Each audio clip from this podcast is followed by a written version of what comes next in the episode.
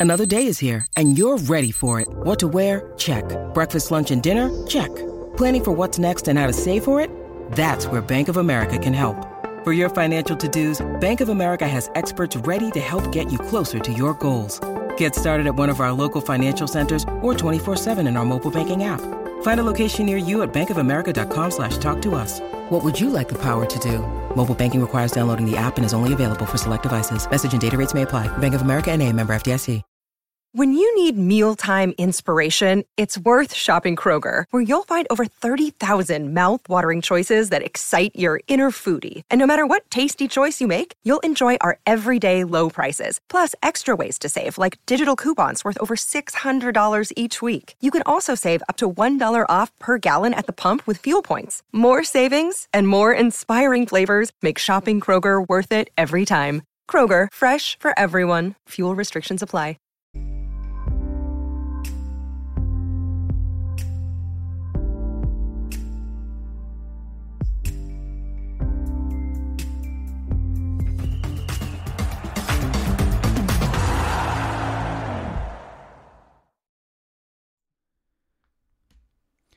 Hello and welcome to another video and podcast from Fantasy Football Scout. My name is David and today I'm joined by the site's deputy editor Tom Freeman to discuss the team of the season, which is finally in. You guys have finished voting on the best players of the 2022-23 season and you have come up with an 11. So it's quite an exciting moment where we get to talk through uh, the successful candidates. So it's nice to have you with us, Tom.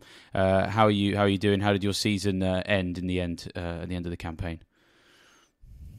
It was okay, David. It was. Um, hello, first of all. I didn't introduce myself properly, but uh, yeah, hello. Um, yeah, it was okay. Yeah, let's go back to let's rewind. So I went into the final day and I was about ranked about 45k, I think, and um, I didn't go down the route a lot of other people did with Kane coming in and possibly alongside Eze. I actually went for Watkins and Foden to try and go down a different route, and it didn't really work. So ended up just outside of the top 50k, but. Um, yeah, it was quite a challenging season for, for various reasons, but um, nowadays I'll I'll take that rank. You know, it, it's not a it's not a bad rank at all, but uh, hopefully can improve on that next season.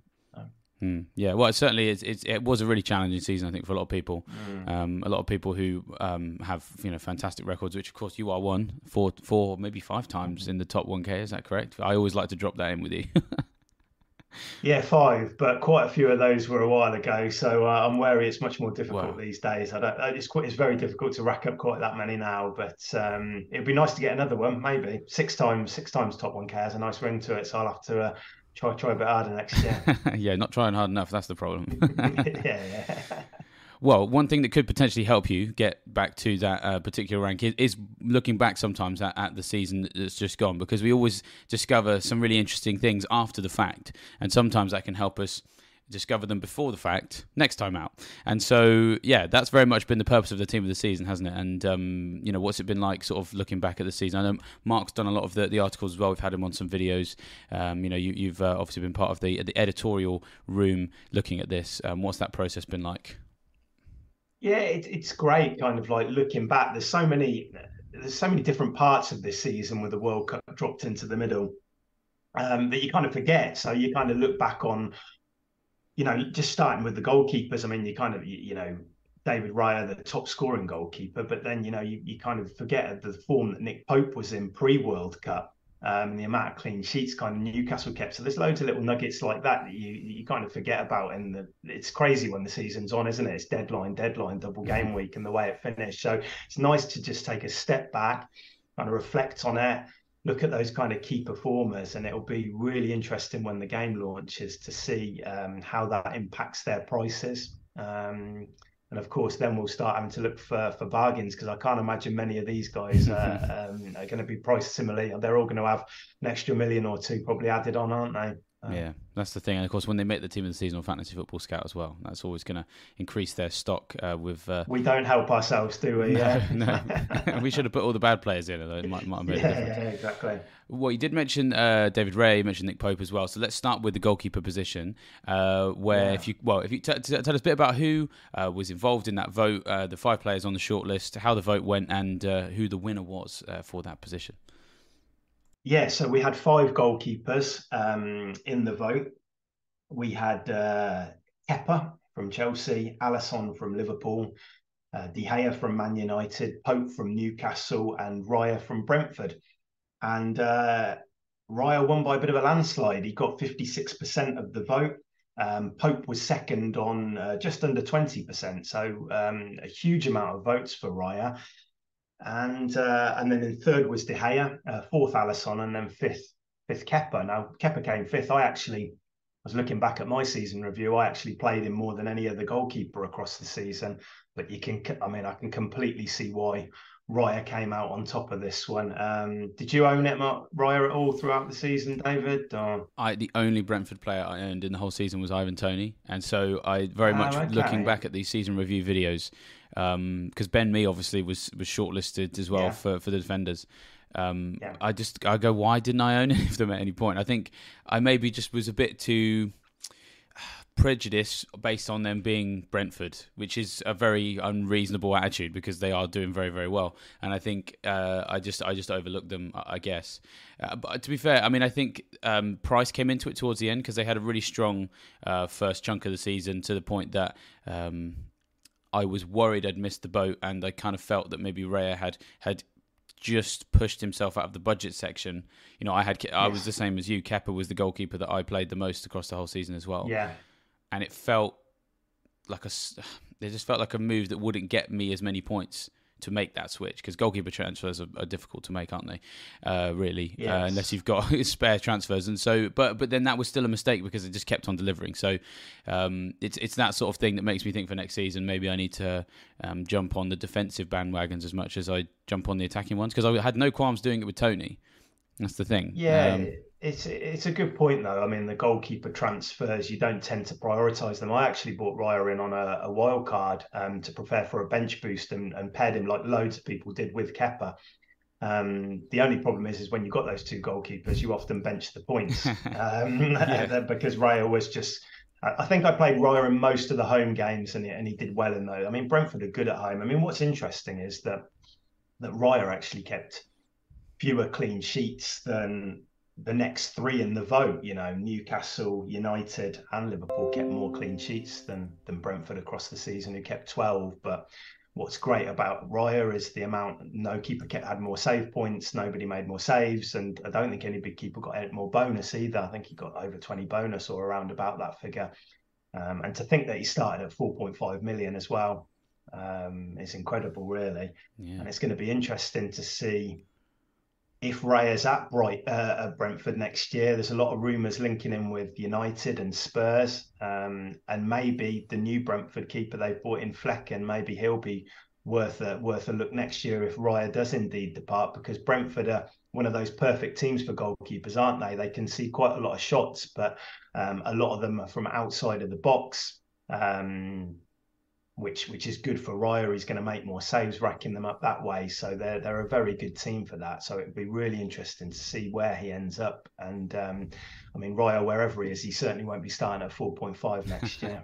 yeah, that's very true. Yeah, he he definitely hits that sweet spot where he's not necessarily yeah. going to top clean sheets, but at the very least, when they do come, they're going to be you know pretty yeah. healthy. And then even when they don't keep the clean sheets, three or four points here and there just keeps them ticking along. I think you're right with yeah. uh, with this new goalkeeper uh, Flekken, which um, if you go to fantasy fantasyfootballscout.co.uk uh, this morning, uh, you will be able to see a nice little scout report on on him to get a bit of extra information on what uh, how useful he's going to be to Brentford next season. Be interesting to see how he's priced because He's got to have the Brentford defensive uh, stability of this season factored into his price to some extent. But as you've already mentioned there, so much of uh, how many clean sheets they kept was down to someone who might not be there. And so it's, I mean, I don't know. Do you think that Flekken's going to be a five million goalkeeper or four point five? Where would you, uh, in a world where Raya is not there anymore? It could depend on where Raya is when the game launches if Raya has departed and we're suddenly thinking, well, Flekken is going to be the number one, then I think you would expect a five million price. But if Raya's still there and there's some doubt about Flekken being the number one, I mean, ideally it'd be priced up at 4.5 and then Raya would leave a couple of weeks weeks later and we've got that route into that defence. We might get Brentford defenders at 4.5 and a lot of it is you look at a defence, don't you? And and, and if Raya say five, but then you can get maybe like a Rico Henry or a, um, a Pinnock for four point five, then you might look go down that route. But having a goalkeeper from Brentford for next season, if they were four point five, I think they're going to be very, very, very popular, aren't they? Yeah, that's so, very true. Um, because they're a very reliable defence, uh, especially at home at the Gtech. They don't lose many games there. So, um, I mean, if this vote, just look, to talk about the other options as well, if this vote would have been done the World Cup, I think Nick Pope would have won, wouldn't he? Because mm. he hmm. was excellent in the first half of the season, but then a bit like Trippier, they kind of dropped off second half. Um, but yeah, I don't think there can be any arguments with with Raya being our um, our top top goalkeeper this season. Yeah, I think so. And as I said right at the, the top of the the video, that it's this sort of thing that I that makes me look back at my season and go, I should have gone down this particular route because I personally overlooked him. And uh, in a world where I had Pope for a bit, I had Kepa as well. I was going to ask you if you were surprised that Pope uh, didn't win, but I mean, of course, you already addressed that. You know, the the the, the, the drop off after the World Cup is, is, is really what did it, and uh, that drop off yeah. never happened with Brentford. So as you say, deserve. Yeah, I, I, did. I did own Pope pre World Cup, and he was doing very well for me. But um, of course, his price kind of rocketed a bit, didn't it? And um, he was mm. expensive. And I think when you in the second half of the season, when you're building a squad for like a bench boost, then it's important. That was the appeal with Raya and Kepa. They were both sub five million. And you're already wary when you're building a bench boost team. You don't want too much on the bench each week, do you? So it made Pope quite a difficult own in that second half of the season. Um, and that's why Raya was perfect when you pair him with somebody like Kepa. Yeah, absolutely. Well, let's move on to defenders now. And uh, there was a lot of options here. Um, the yeah. three that made it into the team Kieran Trippier, Ben White, and Pervis Estupiñán, all on the screen right now. Uh, but it was quite quite tight actually uh, in term, terms of you know the red line that divided whether you did or didn't make it into the team. Um, so yeah, yes. Um, what was the story of that particular poll? So um, Trippier came out on top with uh, 26.18% of the vote, and, and um, I don't think that surprised anybody. Um, he, he came just two points short of 200. It looked like he was going to hit that 200 point mark, but then last day of the season couldn't quite get over the line. But still, 198 points for a, a defender we forget who started the season at what five million pounds um, is absolutely excellent. And he was so far ahead of everybody else, wasn't he? And I think he was something like 40 points more than the, the, the second place defender, which is crazy considering when when you consider the fact that Trippier actually blanked in 14 of his last 18 or his final 18 appearances. Um, Could have smashed the record, couldn't he? Absolutely. I mean, yeah, that just shows you how good he was first half of the season. I mean, it was every week he was returning, whether it be a clean sheet or an assist, sometimes both. Um, so he was he was absolutely excellent, and um, you know, looking back now, it was he was he was just a bonus magnet, wasn't he? Because every match he was just creating three, four, five chances for his teammates. And um, as soon as they kept a clean sheet, you'd be waiting for that 60 minute point, check the bonus, another three. and uh, it was just, it was just a very, it's just, I mean, it, it got to the point at the end where, I mean, his effective ownership was just below 100. It was kind of, you weren't getting that much out of it, were you? But you had to have him um, because it was really going to hurt if you didn't.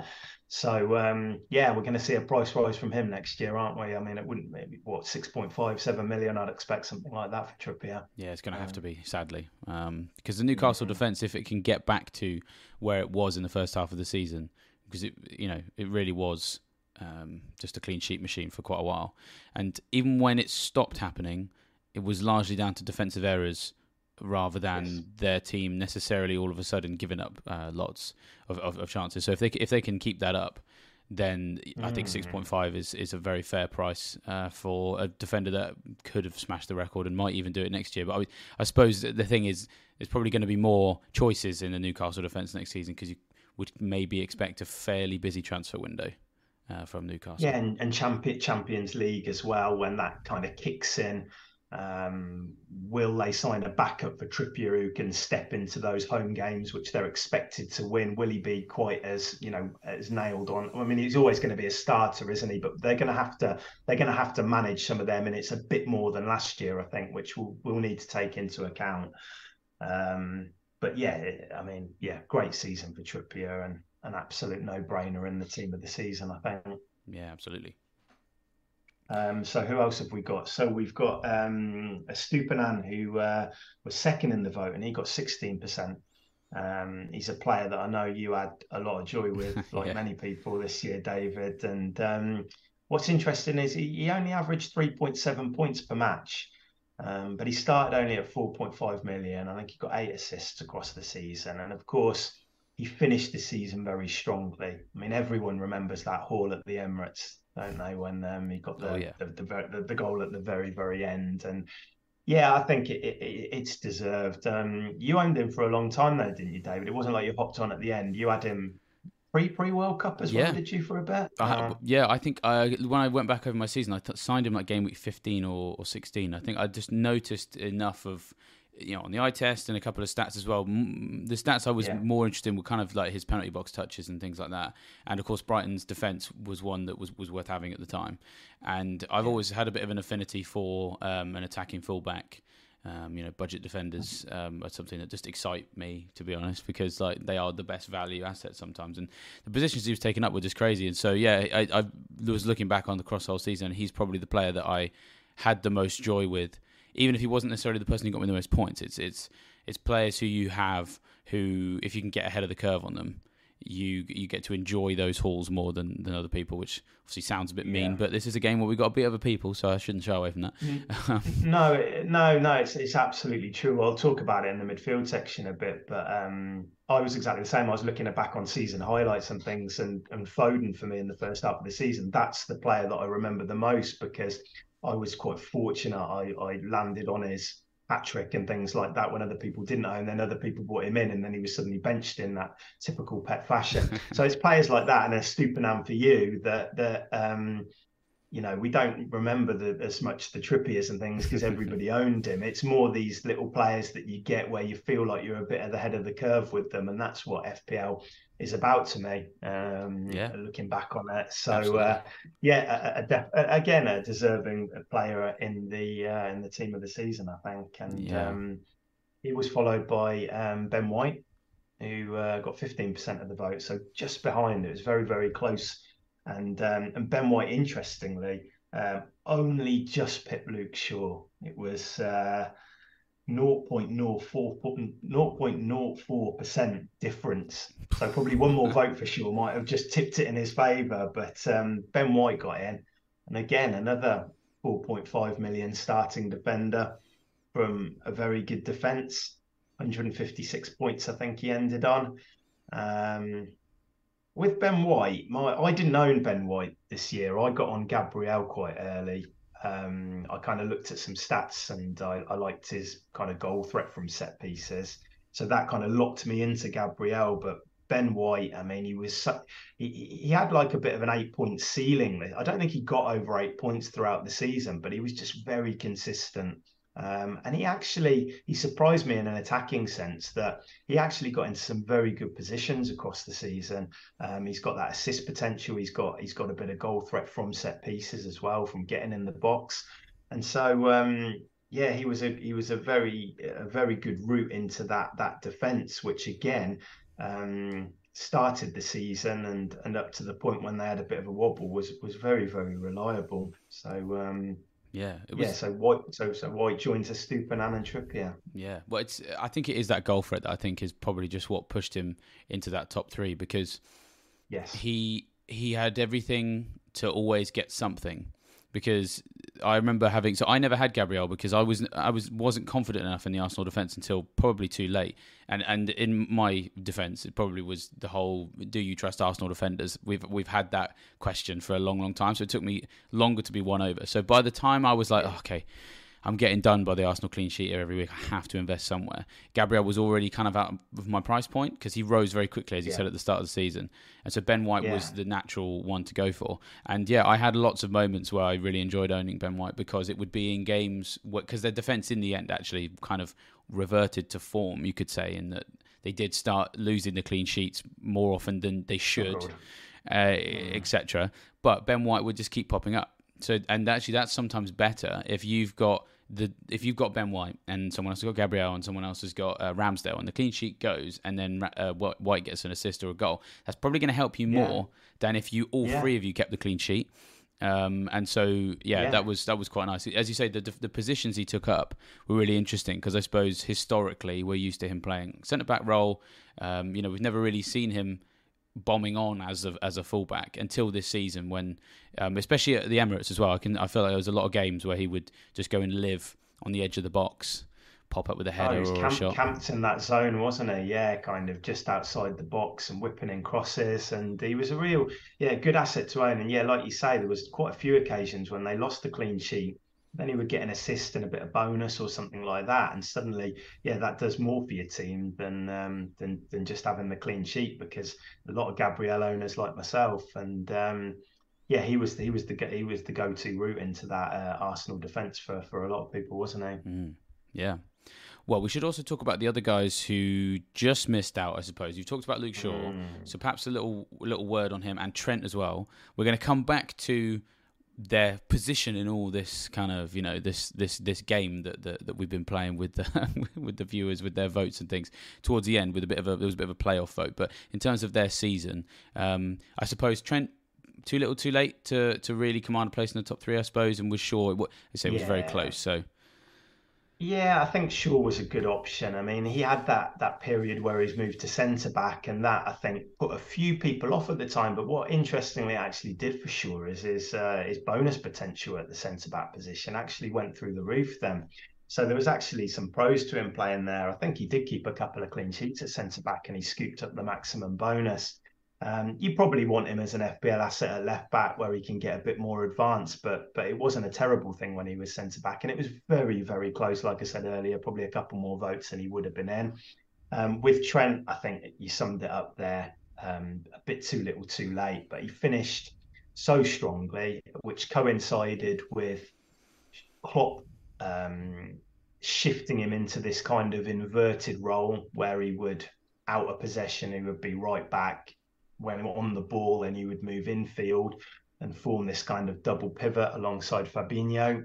And uh, he was he was incredible there. He was uh, he got a lot of assists towards the end of the season, and I think that if that system sticks, which you fully expect it to, it's going to be the Trent of old next year um, that we get hopefully for an entire season. I think his price will probably be about 7.5 again.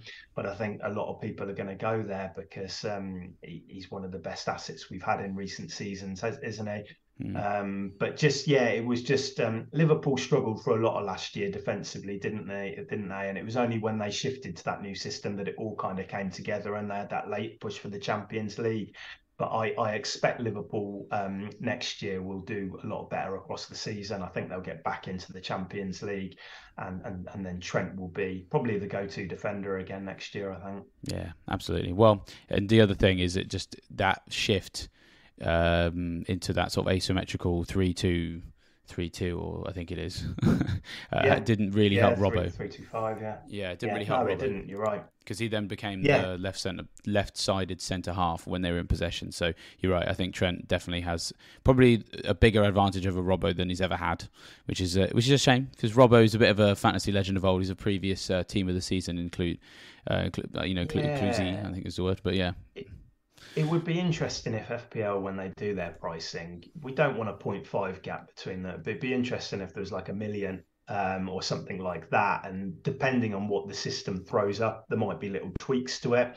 Um, I think in the setup at the moment, it's very hard for Robertson to get forward um, as much, but it, it might just, if there was a million gap, it at least raises the question, doesn't it? Mm. Um, so I think Trent will probably be worth it across the season. But yeah, if it's a 7.5 and a 7, then it's an, an absolute no brainer to go for Trent. A million, and maybe we start to, to look at it a little bit differently. But um, yeah, I'm expecting a, a, a, bigger season from him mm. um, next season, more consistent across the whole thing. And then just below them, we'll we'll mention it. We had Gabriel, who we've already spoken about, who had five percent of the vote. Ben Mee had just over four percent, um, and then Tyrone Mings and Fabian Schär as well, um, who, who completed it. But uh, yeah, Trippier, Estupiñán, and White were the ones uh, selected by uh, the voters. Mm.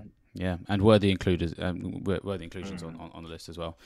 Um, so let's move on to midfield then, which um, I don't think I've ever seen so many midfielders from the same team all make the team of the season. Um, this this, but also it, the vote also for this one also very very very tight. There's no runaway winner. Um, there's you know sort of like five or six players that have all you know sort of competed quite well with each other. And and I mean to be honest, when, when I looked at who was on the list, I was a bit like I don't even know who I'm going to vote for myself to be honest. And kind of looks yeah. like the voters kind of had the same attitude when they voted in this because it's it's not good. It was a very close run thing it was the trickiest position, I think, um, because yeah, you kind of look down that list, and I mean, we've got Rashford who came out on top with eighteen point four five percent, but just below him was Odegaard on seventeen point four. Then you had Martinelli, his teammate, on sixteen point six percent. Then you kind of had Salah on twelve point five, and then Saka was just under ten percent of the vote. So three Arsenal midfielders get thrown in. And then there's um, and then there's other good options. There's players like Mitoma, Andreas Pereira. I mean, I would have liked to seen him in there personally because um, of the value he threw up. Mm. And then below that there was De Bruyne, Almiron, Mac Allister, and March, who were all under five percent. Um, and maybe didn't do quite enough across, again across the the whole of the season. Almiron was obviously excellent pre World Cup, and then went off the boil a little bit. Mac Allister, when he went into that number 10 role, was excellent, but maybe not quite as highly owned at the beginning of the season. Um, but yeah, you kind of, I mean, it might be a first having three midfielders from from one club in, in the team of the season, but it's hard to argue against any of them, really, isn't it?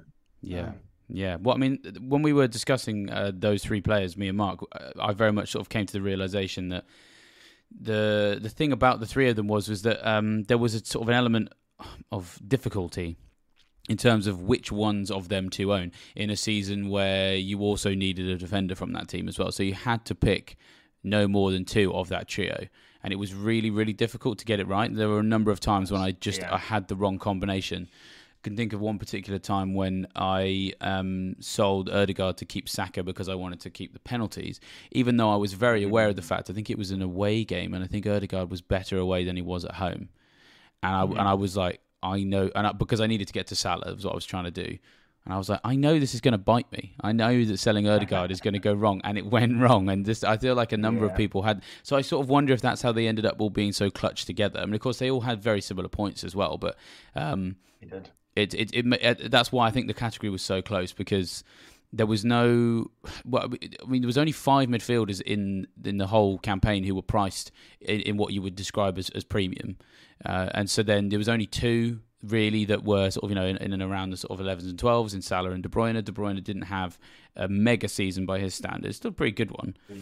and it was very much the season was a was a case of in a normal season. I feel like we probably rotate around one or two slots in our teams that you would consider to be a mid-price to budget midfielder. But I feel like this season, like it was like four midfield slots. It was like Salah uh, and four other budget midfielders that you would rotate in and around off, which is why the category is so large. I mean, you've got Mac Allister, March, Almiron. All the three Arsenal midfield players were priced very kindly, uh, with Saka a bit further ahead. But um, yes, it, it, and also let's not forget that Salah wasn't really worth owning in the first half of the season. So really, the midfield category was was the cheapest you could remember. And so then that's probably why this vote is there's no standout winner because we've all probably chopped and changed our midfield more than any other position because Haaland was locked in. A lot of people stayed on Kane for a long time. You know, Trippier was locked in. Um, there was just yeah. lots of locks in, in lots of positions, and the midfield was a bit of a carousel, wasn't it? Yeah, and it made it it, it, made it probably a bit too easy, I think, didn't it? Because yeah, we probably. had these players like that, that Rashford, who started at 6.5 million, which is crazy. You had Odegaard, who was 6.5 million as well at the start. Martinelli was even cheaper still. He started at 6 million. And then you throw in a Trippier who started at five. Um, and yeah, like you say, we didn't, like, you know, you know, Salah, Salah's made it in and he was the top scoring midfielder, but you forget that he only scored six goals before the World Cup. Um, so he was he was certainly not a must stone before that. He finished very strongly. I think he only blanked once in the last eleven games. I think it was. So a bit like Trent, you know, as soon as Liverpool start performing, the system um, it works, then then suddenly they're the, the players that we've we've been so reliable in the past. But yeah, Salah's a bit more dropped down, and it was those six six point five midfielders which were were so effective this year. I mean, Rashford was just excellent at Old Trafford, wasn't he? So consistent, um, great value. Odegaard I've always seen Odegaard as this more of this kind of creator type, this playmaker, but he actually added a lot of goals this year. Um, did he? I think he scored. 50, was it fifteen? He ended on something like yeah, that. Might have even right. been more than that, but yeah. it was um, it was absolutely superb. And so he so he had this creativity and this assist potential, but with this added goal threat, he scored a lot of goals from outside the box, but also kind of just attacking the box, like kind of those Lampard esque kind of late runs into the box and then being on the end of crosses and scoring via that way. And uh, he he was excellent. And Martinelli, I mean, six million. He he started really strongly, and then Trossard came, didn't he? And we all thought he was going to eat into his minutes and lose his place. And a lot of people sold him. And then he came off the bench against my team, Villa, and scored in like the 92nd, 93rd minute, something like that. And then he was back in the team, and he was suddenly like he just went on this incredible run. I think Neil, our editor, I think that he he had a massive boost up the rankings because he held on to him, and then people had just sold him, and we we'd maybe we were locked into Saka and Odegaard or something like that, and didn't want to go back to Martinelli. And the people that held on to him just had these huge rank rises because he got some absolutely monster hauls. And um, yeah, I mean, I think if I had to pick the two, I would probably pick Martinelli and Odegaard in the team of the season if you had to pick two, because I just think their starting prices and what they served up was excellent. Um, yeah. And then, but then Saka, you know, 26 attacking returns. I mean, it's not bad, is it? um, but it was penalties, wasn't it? I think drew it. A lot of us were drawn into him because of that, which is completely understandable so added penalties, and he got just over 200 points, didn't he? So um, yeah, yeah, it's not well. a surprise to see not a surprise to see him in there as well. So yeah, yeah, triple Arsenal, Rashford and Salah uh, in, in in the five across the middle and the team of the year. Yeah, so it was pretty formidable midfield, but as you say, the journey towards them all being selected was was very. Um, dramatic, shall we say, with with all those other names uh, involved, which we yeah. can't quite say about the forwards. because pretty sure Erling Haaland locked himself into the team of the season after about game week three, didn't he? Yes, yeah. it, we, we didn't really need a vote on this one, did we? We should have kind of just put him in automatically. So, but yeah, incredible season for him. Um, but Harry Kane as well. You know, he finished only nine points behind him in the end. Yes, he started more games than him. Yes, he had more minutes, but he was incredibly consistent, wasn't he, Kane? I think he, I think he blanked in eight games, I think, across the season or something crazy like that. You know, I think he yeah. returned in. never two in a row, I think, like was, was, was the stat as well. Yeah, yeah, and I mean, you could get to a threemium this year, couldn't you? You could have got to Salah, Haaland, and um, and Kane as well. And because of the prices of those those players, the cheaper players from Arsenal and Trippiers and things like that, and I do hope I hope next season that we're priced accordingly, where where that isn't a possible option. Um, and if Kane is at still Spurs, um, will he be a Spurs player when we start in August, or will he have moved on? That's going to be um, interesting. I kind of hope he is at Spurs because it will, you know, which two do you start with? Then it will probably be fixtures based, wouldn't it? If out of Haaland, Salah, and Kane, hopefully they're all there, and we're faced with this decision because it could make it interesting. Uh, yeah, I'm I'm a bit nervous about the the Kane uh, saga over the summer. Um, not for mm. any Spurs reason. I'm not a Spurs fan at all. It, it is for that exact reason you've mentioned there. I, I, want there to be a bit of a choice for people, and if he does go, mm. then it will just be Haaland and, and Salah, and then uh, you know nine other players that you start, which Build around that doesn't yeah. necessarily have to be a bad thing because I suppose the captaincy could potentially become uh, a challenge, and we might even be able to start doing captaincy videos again on Fantasy Football Scout instead of them just being completely nice, yeah, yeah. been nice made redundant in the past six months. So. yeah, which I actually think the way that Liverpool finished the season, maybe we could be back in a position where we do have to pick between, uh, at the very least, Salah and Haaland uh, in a world where Kane is gone. But if Kane is still here, then he's he's got every um, reason to be in that that captaincy um, mm-hmm conversation. I mean, we sort of forgot about him in many ways because he sort of um, yeah. he never smashed it. He was just very consistent, which is very weird for him because I've always seen him as a bit of a boom and bust player, which is in no way a criticism. I've always enjoyed owning him because you could usually time it just right because he he's he's not a flat track bully by any stretch of the imagination, and I I, I love him uh, what he does for Spurs and for England. So this isn't any criticism, but but he he is very reliable against the poorer teams, and then tends to chip in against the bigger teams. So you could usually look at the fixtures and go, okay, now is a time when Kane is going to get some big hauls. Whereas this season, it, there were fewer big hauls, but he just kept on delivering. Yeah. And I think that that's probably why he got overlooked was because he was never like the top scorer in many game weeks, so he gets overlooked. It's only when you look you looked back over a, you know a six game week period, eight game week period, and went, oh, actually he's he's basically outscored everyone apart mm. from Haaland in this in this period. And so what's really fascinating about the Kane situation is I mean, I guess the question is, what was his value for the season? So I, I actually did start the season with Haaland, Kane, and Salah. That's how I started the season, and I went for a premium because I try to, where possible, have as many of the premiums in my team to begin with, so that um, I don't accidentally miss out on one. And then you could, because it's easier to step away from a premium if they're not delivering than it is to break yeah. your whole team to get the one you don't have uh, if the other two are already delivering. And so my front line was Haaland, Kane, and Jesus. And it was quite reliable because Haaland mm. was doing Haaland yeah. things. Jesus was getting six or seven points every game week, and was Harry Kane. Now, despite all of that, I had an awful first half of the season, and I went into the World Cup ranked 800k, and I was anticipating my worst ever finish. And I kind of just went, okay, when I came out of the World Cup, let's just let's just take a few risks here. And one of the things I'd noticed was Kane wasn't smashing it enough, and I was never captain, captaining him. So I took him out of the team, and I went for a slightly different forward line. I had it was Haaland and Watkins uh, for quite a while. Um, it was Haaland and Wilson for a little bit as well.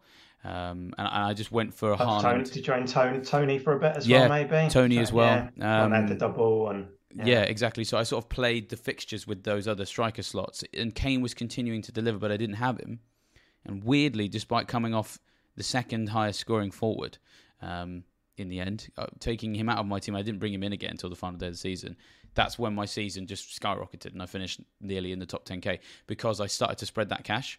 And and I'm not trying to knock Harry Kane in any way, but I think that that's possibly the story of how he got a little bit overlooked because I, they, I can't have been the only fantasy manager who looked at his returns and felt they weren't explosive enough in a world where you could own and captain Haaland or own and captain yeah. uh, Salah or even a Rashford or, or Fernandes who, who did very well as well. So weird season for Harry Kane, very strange season. But he still made the team of the season. Yeah, I think the cap the captaincy is key. I think I don't think a lot of people owned him because they were they were always going to go to Haaland um, for the captaincy. I mean, a lot of people a lot of people started game week one with Kane over Haaland, didn't they? We, yeah, we forget true. that Kane Kane was really popular. He started the season because he had that home game against Southampton, and Haaland went to West Ham.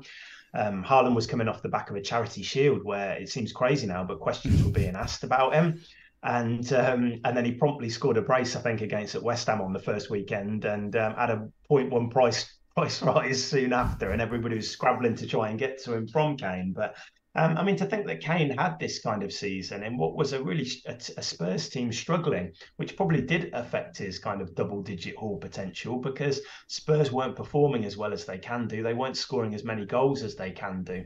So it's going to be really, if he is at the club next year, if he's playing under a new manager who is um, known for to be more attacking, more front foot, could he step up another level and and kind of what did he finish on? Just over 260 points wasn't it? So um, could he hmm. go beyond that if he's playing um, playing next year? Of course spurs don't have europe either. So that helps. Um, he's gonna i mean he's always played every game regardless hasn't he?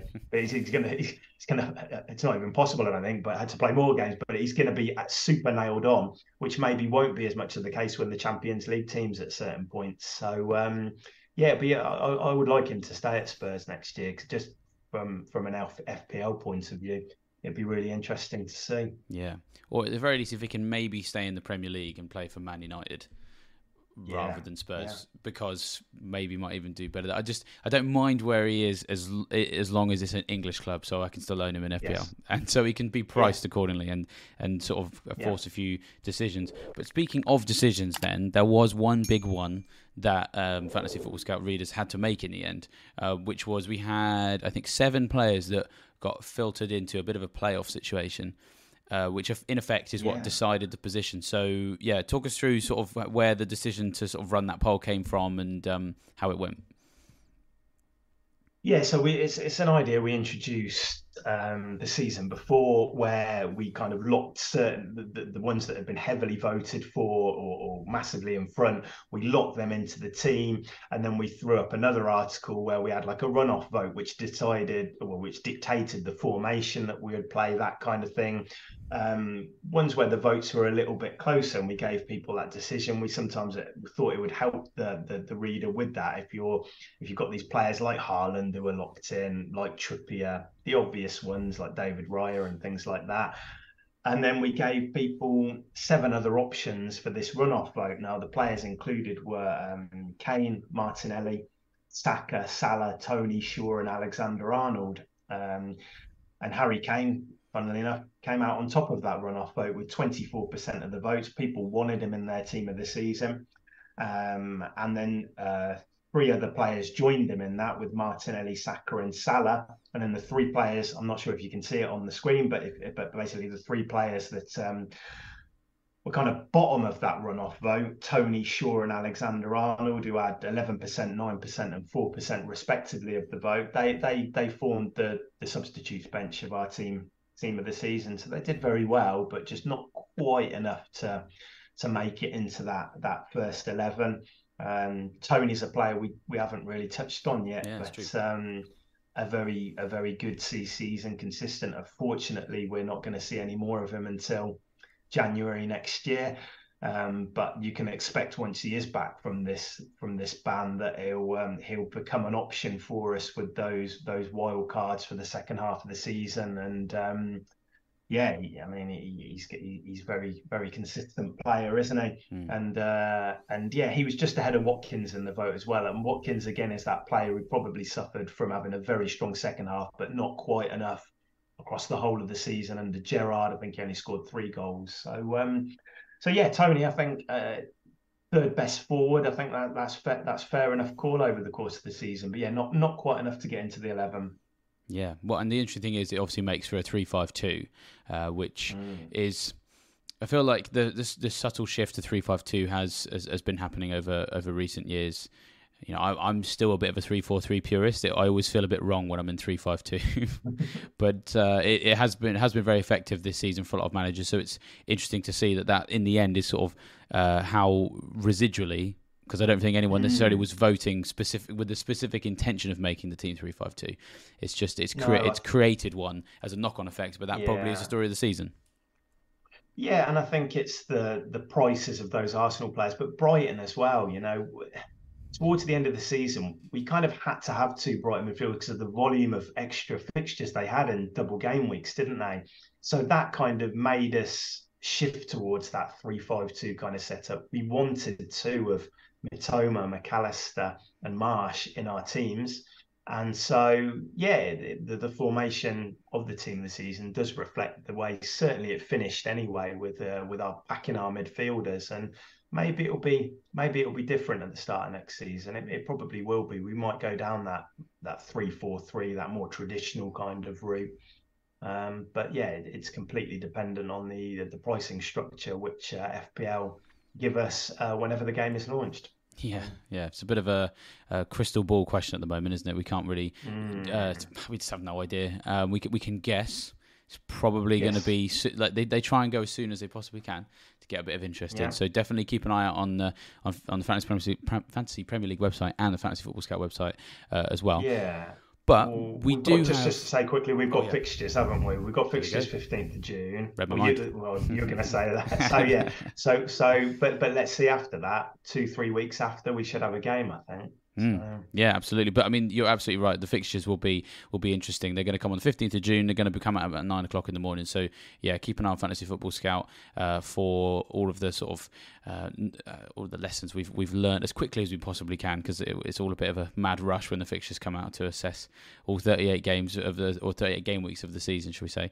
Um, season ticker will obviously be will be live on that day as well. I mean, you looking forward to the to, to the fixture release? I mean, there's there's, there's still actually a lot of things you can kind of plan to do because you can almost kind of guess what a lot of the prices are going to be. So it's an important date, isn't it? Yeah, the fixtures are just absolutely key for me. It's very, you know, you can you can speculate on player prices, but I've always been a manager who's been dictated by the player picks by by the fixtures. Um, so we, I mean, on Scout in the past week, we've been doing a lot of research on the newly promoted side, so Luton, Sheffield United, and we've got the Burnley articles to come, and we've been discussing players. I mean, the the newly promoted sides are so interesting for me because. Um, it's you know last year you know Pereira and Mitrovic and even players like Gibbs White who had an impact and Solanke some of us owned. Um, going back further, you've got your your kind of FPL legends like Lundstram and things like that, and um, players who have, have, come up and um, made such an impact. And I just hope we get an FPL which prices the players so that we do have to consider some of these options. And we have to be you know i love that side of the game when you do have to kind of go to the newly promoted sides and maybe look out for a 4 million pound defender who might get a few starts in the first few weeks of the season or a 4.5 or something like that. Now last year we had newcastle defenders at 4.5 we had brentford defenders at 4.5 so there wasn't really a need to look at those type of players but i would like it this year if we if we can or, or if we're forced into going down that route and maybe having one newly promoted player in our game week one team, something like that. So um, yeah, I, I, can't wait. So we've got fixtures, like you say, middle of June, 15th of June. Then we can start even, you know, you can speculate on player prices, then you can start to get an idea of which premiums you might want to go, and then you kind of build around that. And then hopefully end of June, early July, whenever it'll be, we'll we'll get the full game launched and we'll have four or five weeks of tinkering time, maybe, where we can build endless drafts, arrive on something completely different 24 hours behind deadline, and then see how it goes. But yeah, I'm, yeah, I'm, really excited about it already, to be honest. Yeah, um, it's, it's, going to be good. And well, one thing that will be handy uh, for people to do, uh, if they haven't done already, um, is to uh, subscribe to the Fantasy Football Scout uh, YouTube channel. Uh, make sure you like this video as well, so that we uh, we know that you want more content like this. It's been a lot of fun doing the team of the season, I think, for everybody. So um, yeah, an opportunity to, to get everybody excited about that uh, is always good. So make sure you like the video, subscribe to the channel, and hit that bell notification as well, because especially during the summer when you haven't got those game week deadlines, sort of keeping you awake in fantasy terms, uh, those uh, notifications to your phone to let you know that something big is happening in the fantasy world via the Fantasy Football Scout YouTube channel will, I, I no doubt, be very useful. So make sure you, you, you click that and activate that um, as well. We've got other content uh, as well on the channel. So if you if you want, you can always go back and, and have a look at them in more in detail on each of the different positions for the team of the season that we did with Mark uh, recently. We've also interviewed uh, the most recent winner, uh, FPL Guns. You can find him on Twitter, and uh, he even came 215th the previous season. So this guy knows what he's talking about. So watch out for big yeah. things for him. Uh, it was a good interview there. I mean, did, did you have a chance to uh, to catch that, Tom? It was it was good value, wasn't he? It's exciting to see what the future holds for him.